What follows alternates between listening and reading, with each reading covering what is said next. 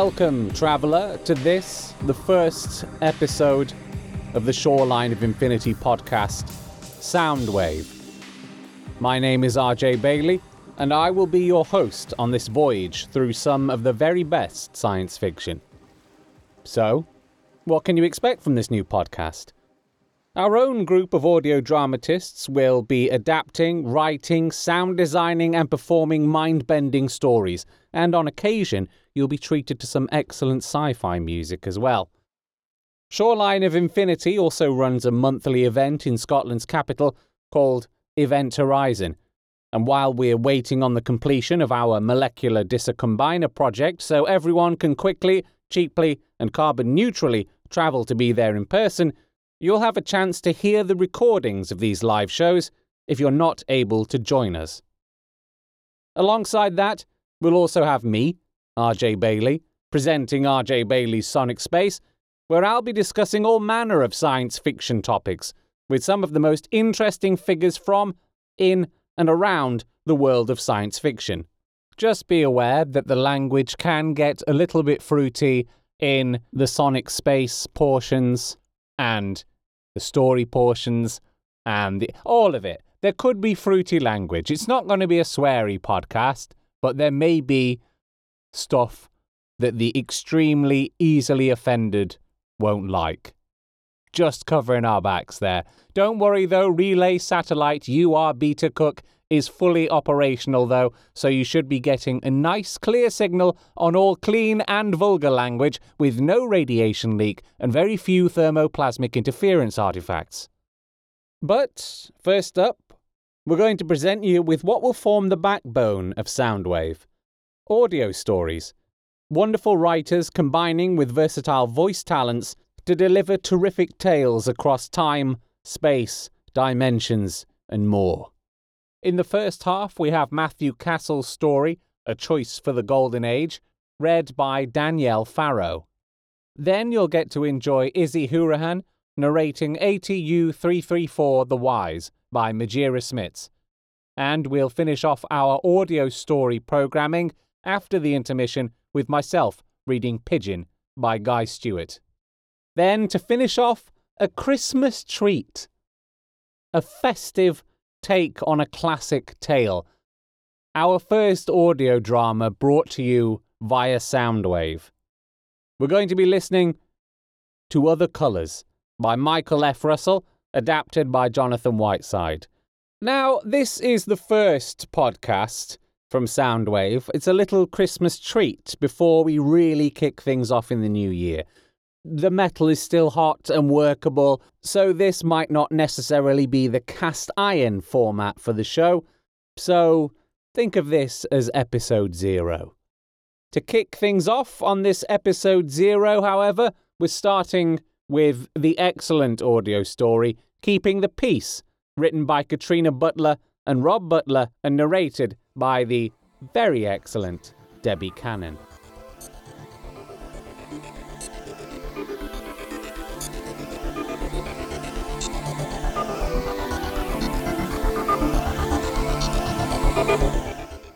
Keeping the Peace by Katrina Butler and Rob Butler, read by Debbie Cannon. Narla sees Zola climbing a tree in the blazing summer sunshine. Her brother's skin gleams with a deep brown tan. He doesn't need to worry about skin cancer. He's laughing. He knows he can't fall, at least not this year. Reluctantly, she withdraws her gaze from the windows and tunes in again to the droning of her schoolteacher.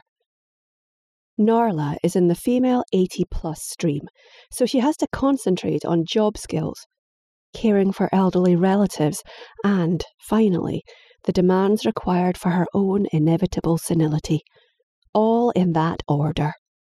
Her whole life is very orderly. Hannah's hands close over Narla's tightly clenched fists. Their eyes meet. I know it's so hard, but he's still got at least 6 months, and look how he's enjoying himself. Narla puts on her grateful face, whispers, "Thank you," to her friend, and deliberately relaxes her fingers. Hannah smiles at her and pats her shoulder. They resume their studies, but Narla's eyes are soon drawn back to the window and the sight of Zola now hanging upside down from the top branches. Yes, she thinks, look at him enjoying himself. That's all he ever does. The government actually pays him to have fun, and all because he's going to die when he's 13. But me, I'm going to live to be 82. Whoopee. So I have to go to school all day while he just enjoys himself. Narla stirs her porridge while Zola toys with his fried breakfast. He normally wolfs it down, but today is his 13th birthday. She glances at her father, pretending he's reading the newspaper, and her mother biting her lip as she makes sandwiches. Zola leaps up, breakfast abandoned, grabs his lunch, and stuffs it into a bag. "Be careful, dear." Their mother puts her hands to her mouth. She's never had to say that before. She reaches out to clutch him, but Zola squirms away. "I'm sorry, Zola, but you must be careful now. You could still have a full year, you know."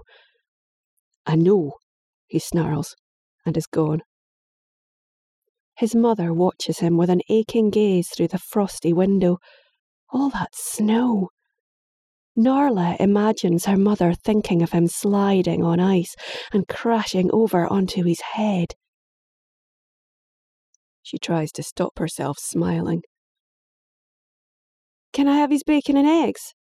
"Of course not, darling. You know it's bad for you." Narla slams down her spoon.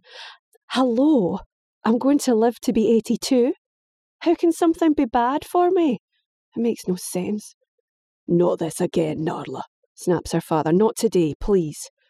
You know full well that you need to keep healthy so you won't spend a large part of your long life ill or in hospital.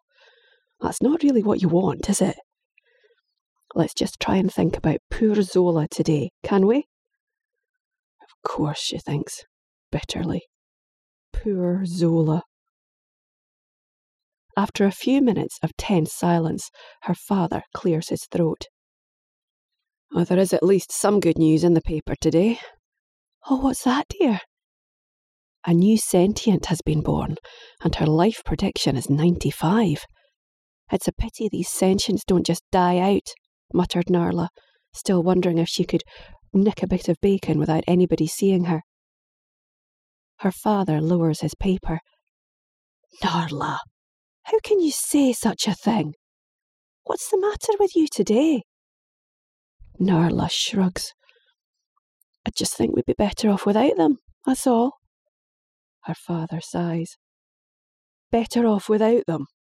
Can you imagine what that would be like? Nobody would know when they were going to die. We wouldn't be able to plan for anything. Life would be chaotic." "It used to be like that," grumbled Narla. "We learnt all about it in history class." "Then you should also have learned how the sentients have brought peace and certainty to the world. There are no more wars, no more suffering." "What about those terrorists on the news who know they can't be killed?" "They are being dealt with by the authorities." "And all those rumours about some of the sentients being frauds?" "Hearsay and tittle-tattle. Listen to me, Narla. The sentients are our salvation. The more that are born, the more information we can gather about the future, and the better it will be for everybody. We know how long we will live, and our expectations and ambitions are adjusted accordingly." Without this knowledge, poor Zola would not have had such a happy, carefree childhood. "No, he'd have been in school all the time like me. It's not fair. Why can't I have some fun as well?" "That's a terrible thing to say." A year later, and it's approaching midnight. The family sit quietly in their lounge. Zola is trembling. His mother hugs him to her. He whispers, "There's only 10 minutes left. How's it going to happen? I feel fine. It must be some explosion or accident or something. He leaps up. I should get away from you. Whatever it is could kill all of you as well. Narla sniggers. Don't be stupid. I'm going to live to 82. Dad's going to live to 78. Mum's... Narla, please. Well, I'm just saying. Well, don't. Silence. A knock on the door. The adults glance anxiously at each other. Narla's father crosses to the window, pulls aside the curtains by an inch or two, and looks out. Who is it, dear? He slowly closes the curtain, but does not turn to face them. He seems to sag. Armed police. Dozens of them. All around the house.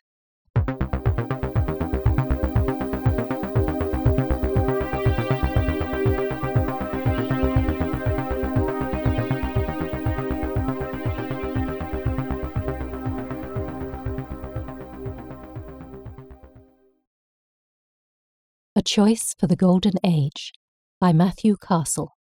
Read by Danielle Farrow. The captain wakes, reborn into the golden age for the 16th time. Welcome back, sister, says Ship. We're nearly there. Aiko's eyes snap into focus. She recognizes Ship's voice, her immediate surroundings, and the same old sequence of sensation and thought that has followed each of her embodiments to date. The unnerving sharpness in the lines and corners of the printing chamber's ceiling, the tickle of an air current on her cheek, and the never-answered question that bursts into her mind each time. I am awake, but am I alive? Even as she flexes each new finger and waggles each new toe, she explores her wider sensorium, evaluating the status of the Golden Age, the ship, the crew, the sleepers, and the progress of the journey. She swings her legs off the fabrication table and takes two cautious steps towards the mirrored hatch. She looks herself up and down and giggles. She is a child. Short, shiny-skinned, narrow-jointed, and unmistakably non-biological, but elegant nonetheless. She estimates her mass to be around 18% less than the last time she was embodied, which was... As she forms the question, Ship soundlessly supplies the answer. 863 years ago. She's smaller and a little less human each time she wakes.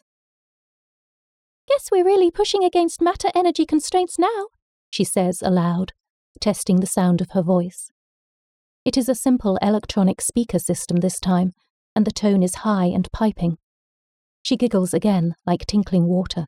She was always a good talker. She'll never need to stop for breath again. We've had to consume significant reaction mass in course adjustments, says Ship.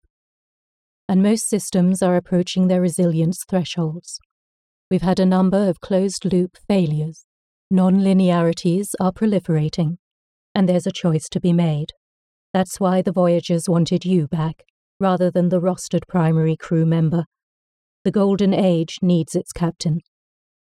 Aiko nods. She reaches for the hatch, but stops suddenly and gasps. What is it, Aiko? Asks Ship. A dream. I was dreaming. There are several types of sleeper on the Golden Age. At any one time, there are 2 or 3 active human crew. Their primary role, other than maintaining biological continuity, is to manage the ship's zoo and gardens. They grow and eat food, make love, raise children, and sleep and dream in the age-old way. And there are the cold sleepers, the 200-odd descendants or surrogated offspring of the original crew, whose metabolism has been slowed to a crawl by cryoprotectants and ever more tenuously preserved hibernation technology.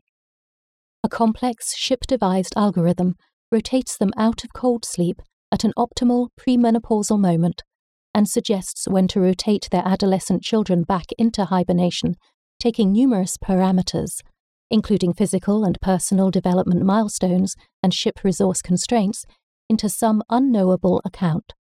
Old sleepers dream, but never remember.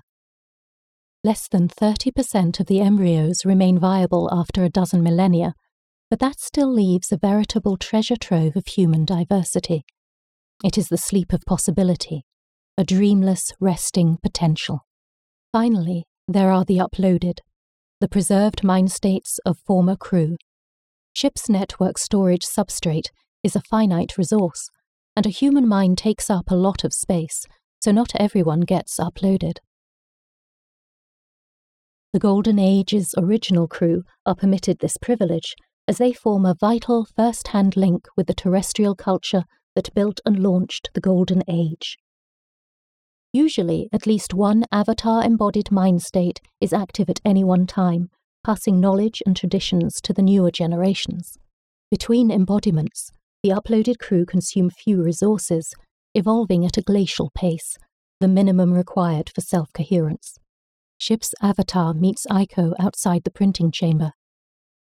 "We'll go straight to the viewing gantry," Ship says. "You can tell me about your dream on the way." Ship is a sleek, metallic-skinned, human-sized figure, motionless in repose, but implacable in motion. Iko glides smoothly, despite her toy-like appearance. "I've never dreamed in upload before." The metal floors are worn, and the walls are thinner than Iko remembers. The Golden Age is consuming herself as she nears the end of her voyage. "There's a door at the end of a curving wooden walkway. Water laps underneath."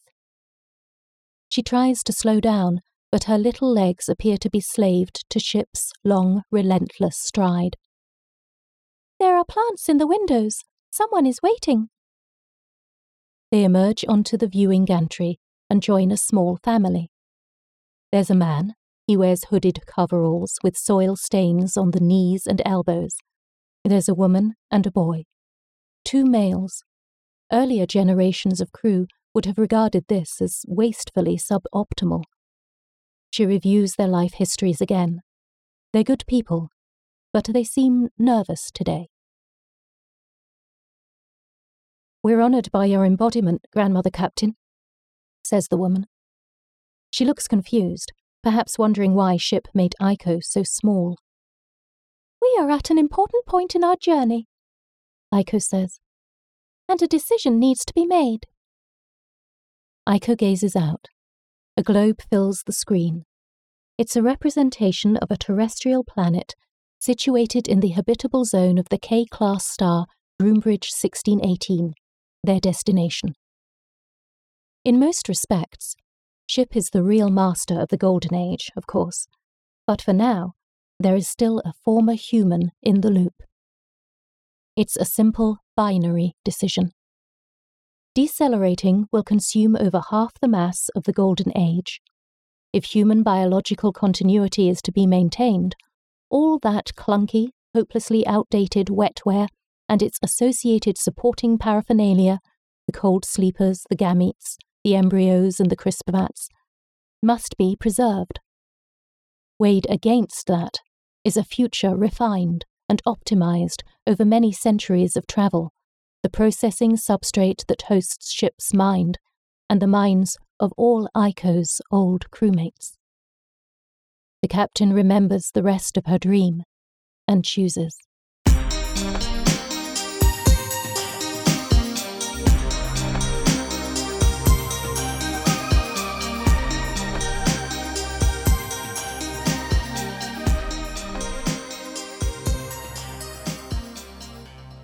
ATU 334 The Wise by Majira Smits.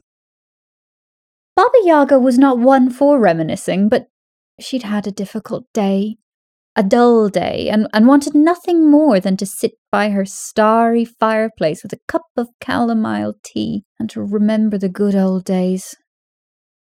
The days when her house used to dance and twirl on its chicken legs. The days when she used to fly about in a mortar, her broom sweeping the skies. Those were the days when she had power to amaze and frighten people.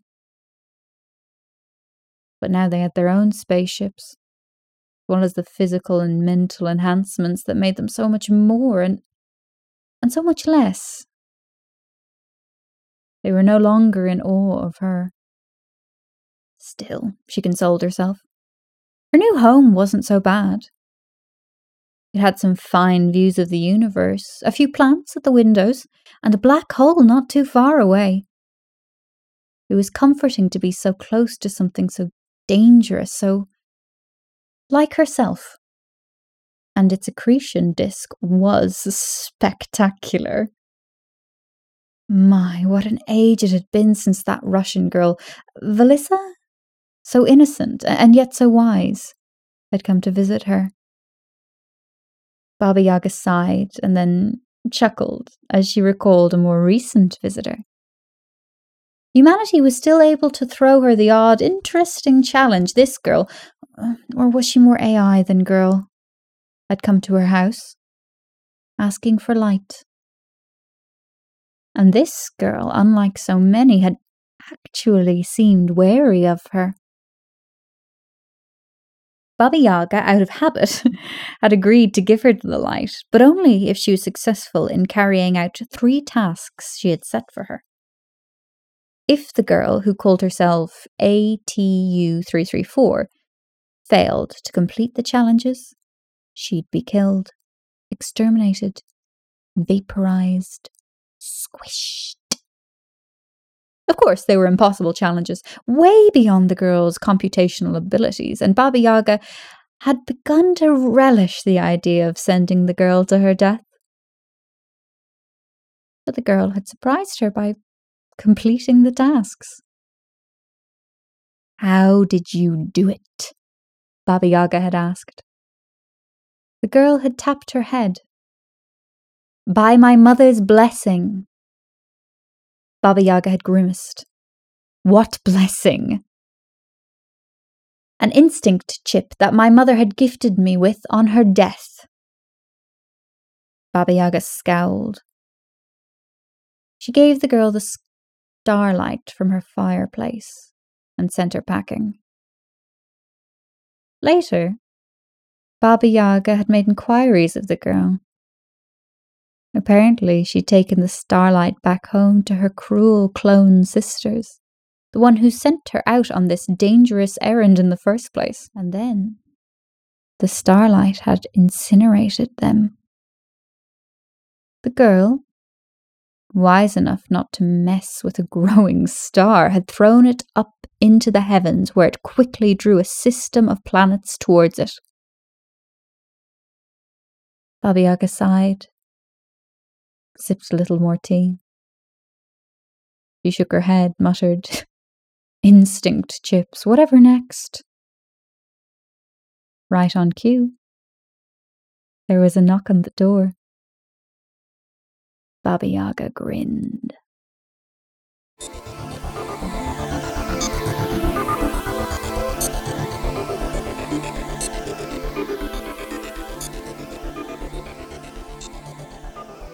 Yes, Queen. In the first half of the show, you heard Keeping the Peace by Katrina Butler and Rob Butler, read by Debbie Cannon, A Choice for the Golden Age by Matthew Castle, read by Danielle Farrow, and ATU 334, The Wise by Majira Smits, read by Izzy Hourahan. I hope I've said that right. I'm really sorry if I haven't. I've done research and everything. There's a footballer called Conor Hourahan, and he says he likes his name pronounced Hourahan, so there you go. I believe it's a Cork thing. Now, if you have stumbled across this podcast without knowing what our parent publication is, then it may very well interest you if you've enjoyed these stories. Shoreline of Infinity is a quarterly Scottish science fiction magazine. It contains the works of Scottish and international authors, poets, artists, and reviewers. You can find out more, subscribe to future issues, and order back issues through our website, shorelineofinfinity.com. Shoreline of Infinity also hosts the live gatherings known as Event Horizon, which I pretend to myself is named after the very underrated 1997 Paul W.S. Anderson movie. It's at the world-famous Frankenstein and Beer Keller in the heart of Edinburgh. You can find the Event Horizon, along with Shoreline of Infinity itself, on Facebook. If you'd like to advertise on Soundwave and have your brand associated with some of the finest and most cutting-edge science fiction out there, you can. Just send an email to soundwave@shorelineofinfinity.com with the subject line podcast sponsor. We have pre-show intro, mid-show and post-credit slots available, and if you want, you can have them all if you really want to make a splash. Now for the second part of our programming, in which you'll find Guy Stewart's Pigeon, read by me, and our, I think it would be fair to say, and not unfair to the others, our centrepiece of the show, a festive audio drama to get you in the mood. Not in that way. I meant in a Christmas way. I've ruined this link. Anyway, here's me reading Pigeon by Guy Stewart. I'll say that again in an American accent.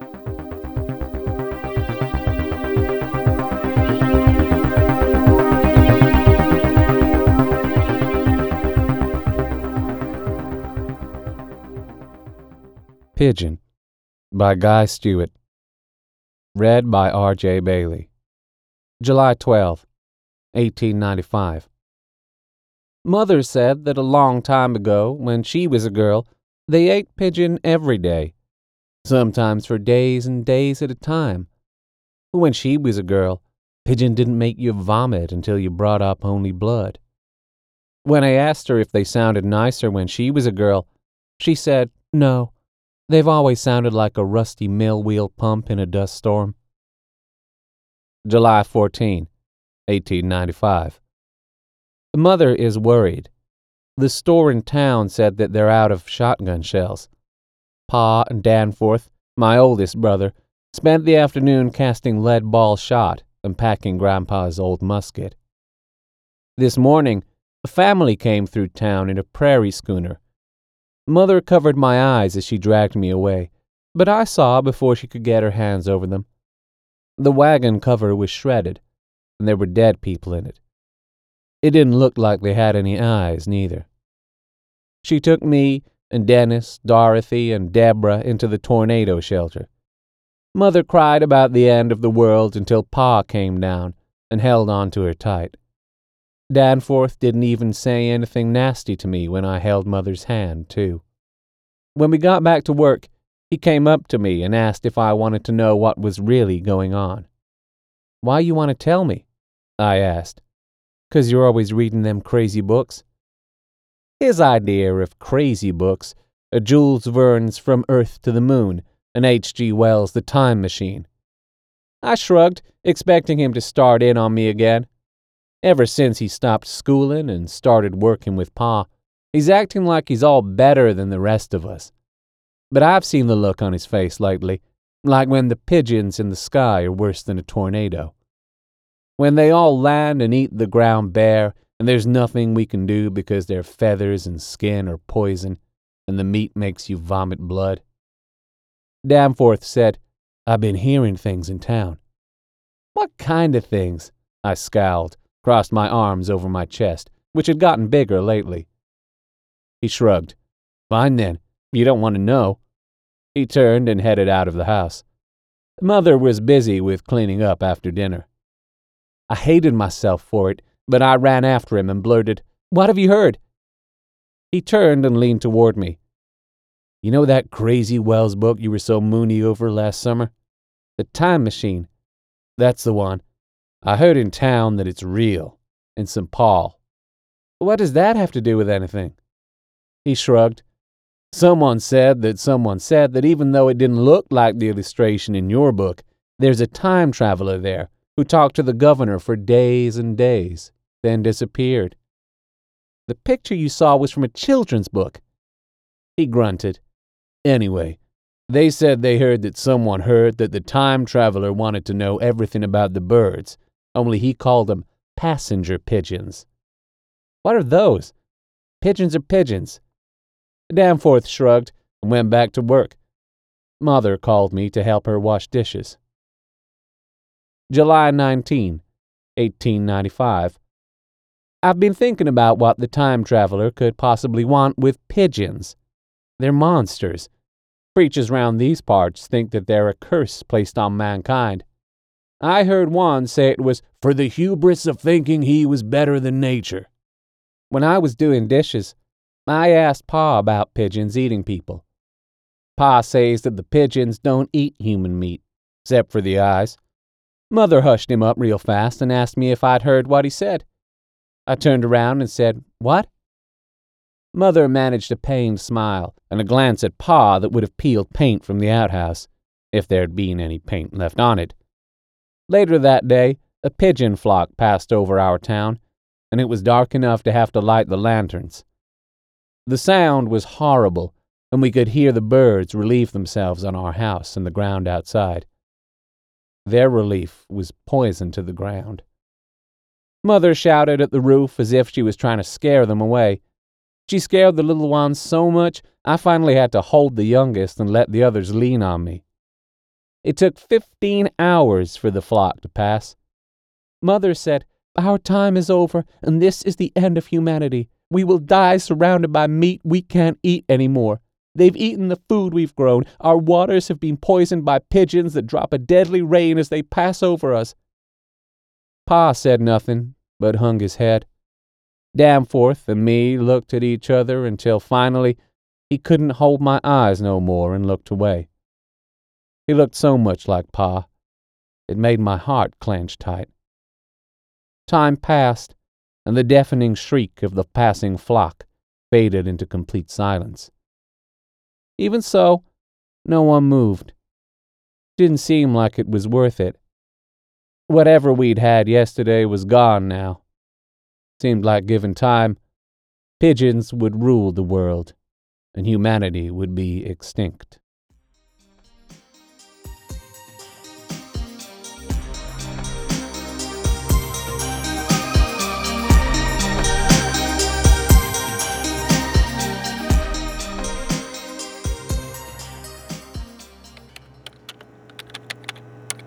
Non-scalar, spin zero. But the electroweak braking is not spontaneous. What is controlling it? What's wrong with you? Work, damn it! 11:17. Huh. Still 11:17. 11:17? What is going on? What? Jesus! Who the hell are you? I don't have a name, but you can call me Edward. I believe your grandfather had a friend of that name, a travelling magician, and you remember him fondly. I am his age and build, and I even sound like him. I'm Edward. You're not on the team. How did you get past security? The scanners? How do you know all that about me? No, I am not on the team, Dr. Fisher. Okay. Let's find out who you are. How about that? Edward. Your research, Dr. Fisher. Whoever you are, you have to leave. You shouldn't be in here. What about my research? It has provoked strong interest. Look, if you're from the Tevatron Institute, I've told them that I'm not interested in a new position right now. It's a very generous offer they've made, but just... Pan-dimensional entities, Dr. Fisher. I am their conduit, their means of communication. These entities appreciate the effort you have expended, and they applaud your ingenuity.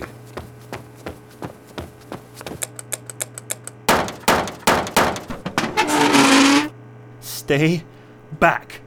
Really, Dr. Fisher, there's no need for this. Put the chair down. Please let me go. Not yet. What do you want? To talk.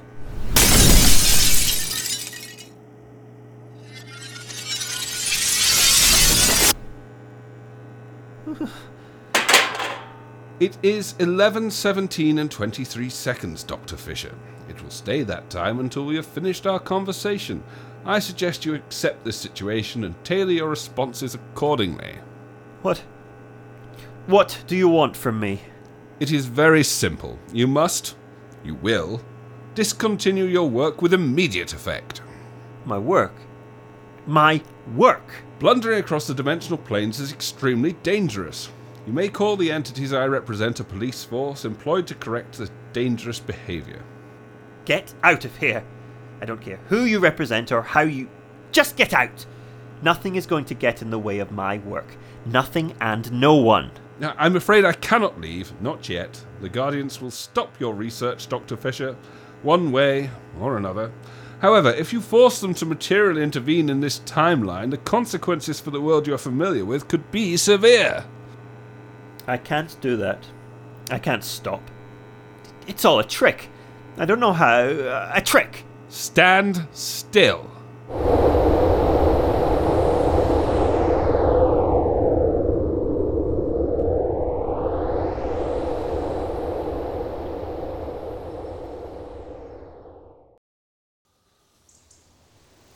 My God! When are we? When? You tell me. Paleobiology formed part of your undergraduate studies. Quaternary period, definitely. I'd say late Pleistocene. About 200,000 years BP. This is amazing. What I could do here to bring proof back. So many gaps in our knowledge filled. This is the past, certainly, but a little later than you think. This is the year 1981. How? What happened? Oh, in this timeline, a change.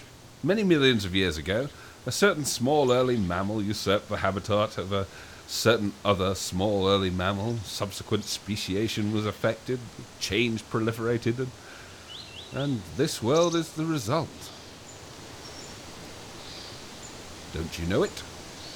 This place? In your timeline, this is Shooter's Hill. The Thames, Blackheath, Greenwich. No one will ever say these names because Homo sapiens does not evolve in this timeline. Homo habilis, or a rough equivalent, is as clever as anything gets around here. What bird is that? My God! It wasn't hunting you, Dr. Fisher. You did not exist in this timeline. I don't give a fuck where I exist. I want out of here. What will happen if I continue my work? Will I affect the future like that? Oh, it's impossible to say. And that's exactly why the Guardians won't allow it. Other species have been where you are now, and they took heed of our warning. Dimensional planes cannot be ruptured. They cannot simply be broken into with this crude attempt at picking the locks. Anything is possible, but the Guardians like to keep a certain order. If everything happened at once, well, then nothing could exist. You praised my effort, my ingenuity. I did. The ingenuity that led me to this point, this discovery. But you want me to stop. You want me to turn my eyes away just when the biggest secret of all is waiting, right there. What do I do now if I stop all that? Take up gardening? I can't be held responsible for the past, Edward, or whatever the hell your name is. Not even at any point in the 36 years, 5 months and 14 days you've been alive? Are you responsible for nothing that has happened in that time? That's not what I meant. I meant big changes, world-shattering events. I have no responsibility for those, not even in the time I've been alive. World-shattering.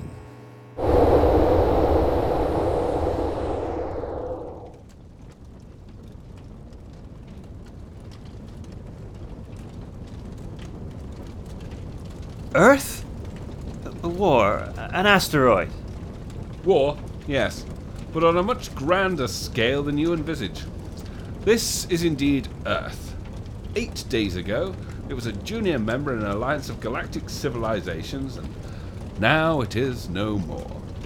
From the smallest microbe to the Great Barrier Reef, nothing lives here in this timeline. Most of the atmosphere has been stripped except for the heaviest elements, and the planet's axial tilt has been changed. You would not be able to breathe here. It is a dead world. Did I cause this? Oh, this is also 1981, Dr. Fisher. Shooter's Hill. A discovery is made in the year 1168 by a man who died as a child in your timeline. in your timeline, that discovery takes another 500 years. But here the process of technological change accelerates. By 1981, your species has travelled 30 light years in all directions. They make friends. They make enemies. Fucking toast. To be capable of travelling 30 light years, someone in this timeline must have copied my work, found out what I did. Of course. And she stopped. Just like you were going to. Why? Did research like mine cause this? No. Then why should I? Because all timelines are at risk. All this destruction, this is nothing compared with the damage you could do, every when and everywhere. You've seen what effect a slight change in the distant past can produce, smashing your brutish way through the dimensional planes. You will stop your work, Dr. Fisher, or you'll be stopped. You have no choice in the matter. I know that's an unusual situation for you, but there we are. It's not easy when you have an important job to do. Others don't really understand. They don't appreciate the goals we set ourselves or the pressure which responsibility brings. Believe me, I know. I have responsibilities in every timeline. What's a man to do? Time passes and then you forget how to smile. Worst of all, it doesn't seem that important anymore. For some of us, there is only work and a world of no colour. We only have the memory of another way of existing, echoes of ordinary joy, of other people. It's the price we pay. But it is a pity, don't you think?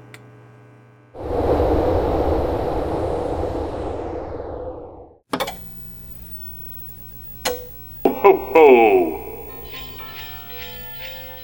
Simone, it's my wife. My... Yes? She'll be my ex-wife. This is 1981. No, this is tonight. 3 hours ago.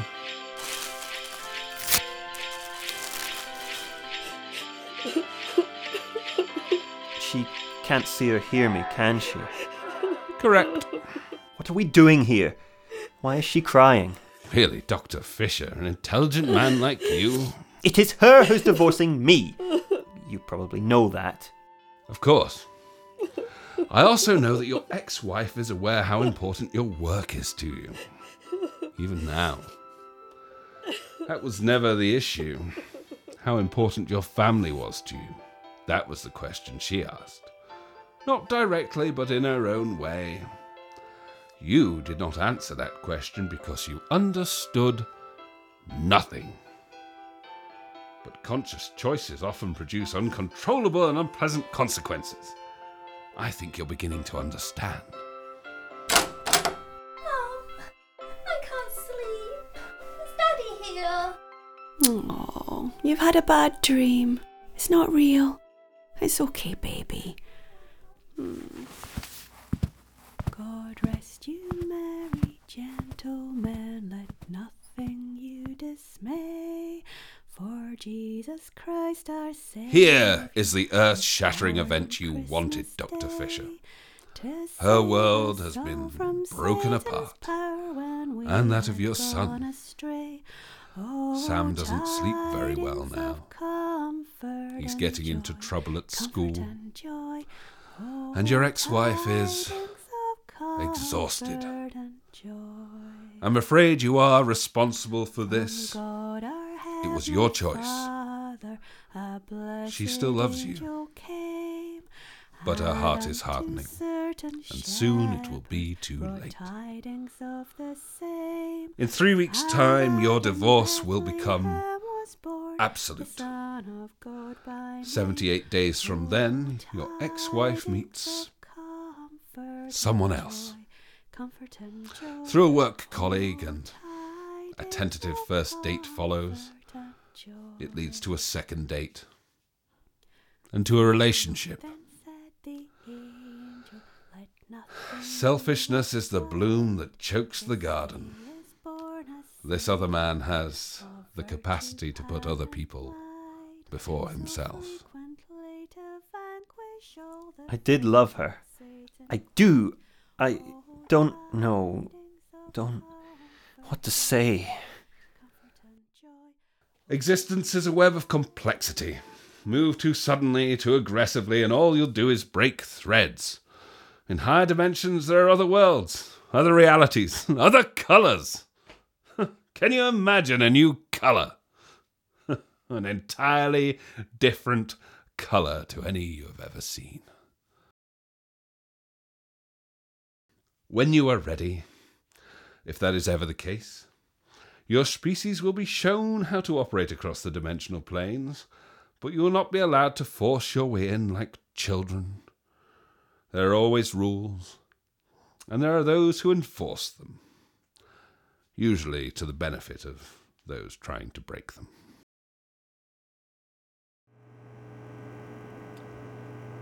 But you want to know. You're curious. And you want to leave your mark. Look elsewhere. It will be more productive for yourself and for humanity. And safer.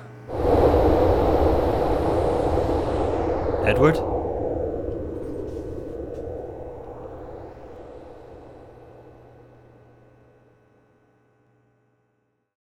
$11:17. 11:18. Thank God.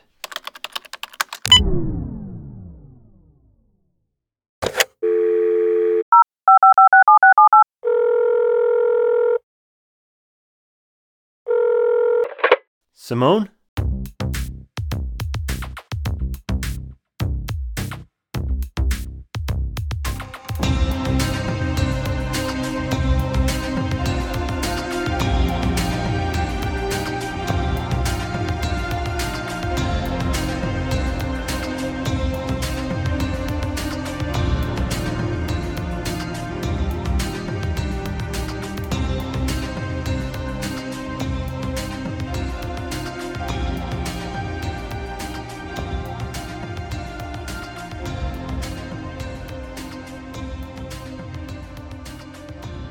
Soundwave, Episode 0.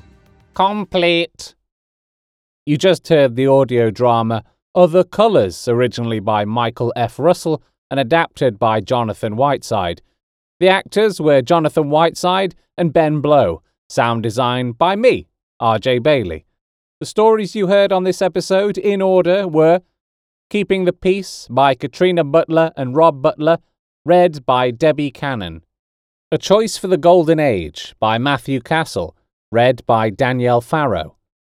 ATU 334 The Wise by Majira Smits, read by Izzy Hourahan. I'm really sorry if I've got your name wrong again. Pigeon by Guy Stewart, read by me, RJ Bailey. Soundwave is produced by me, RJ Bailey, Noel Chidwick, and an easily triggered malignant artificial intelligence, and written by RJ Bailey. So join us next time for the first episode of my Sonic Space, in which I'll be chatting with well-legit sci-fi author Anne Charnock, scribe of Dreams Before the Start of Time, The Enclave, and A Calculated Life. We'll have another story for you, as well as some poetry, and we'll also be hearing what's happening with Shoreline of Infinity's magazine and Event Horizon. Just a reminder that you can sponsor that very episode coming 2019 early doors, if you're very quick though, by emailing soundwave@shorelineofinfinity.com.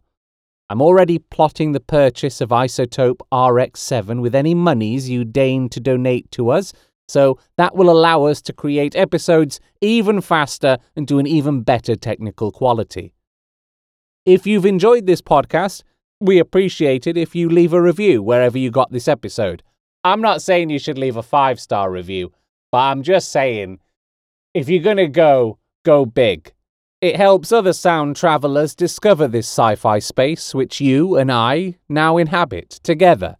Send us any correspondence at all to soundwave at shorelineofinfinity.com, and if you want to have a higher chance of a very immediate response, best use at RJ Bailey on Twitter.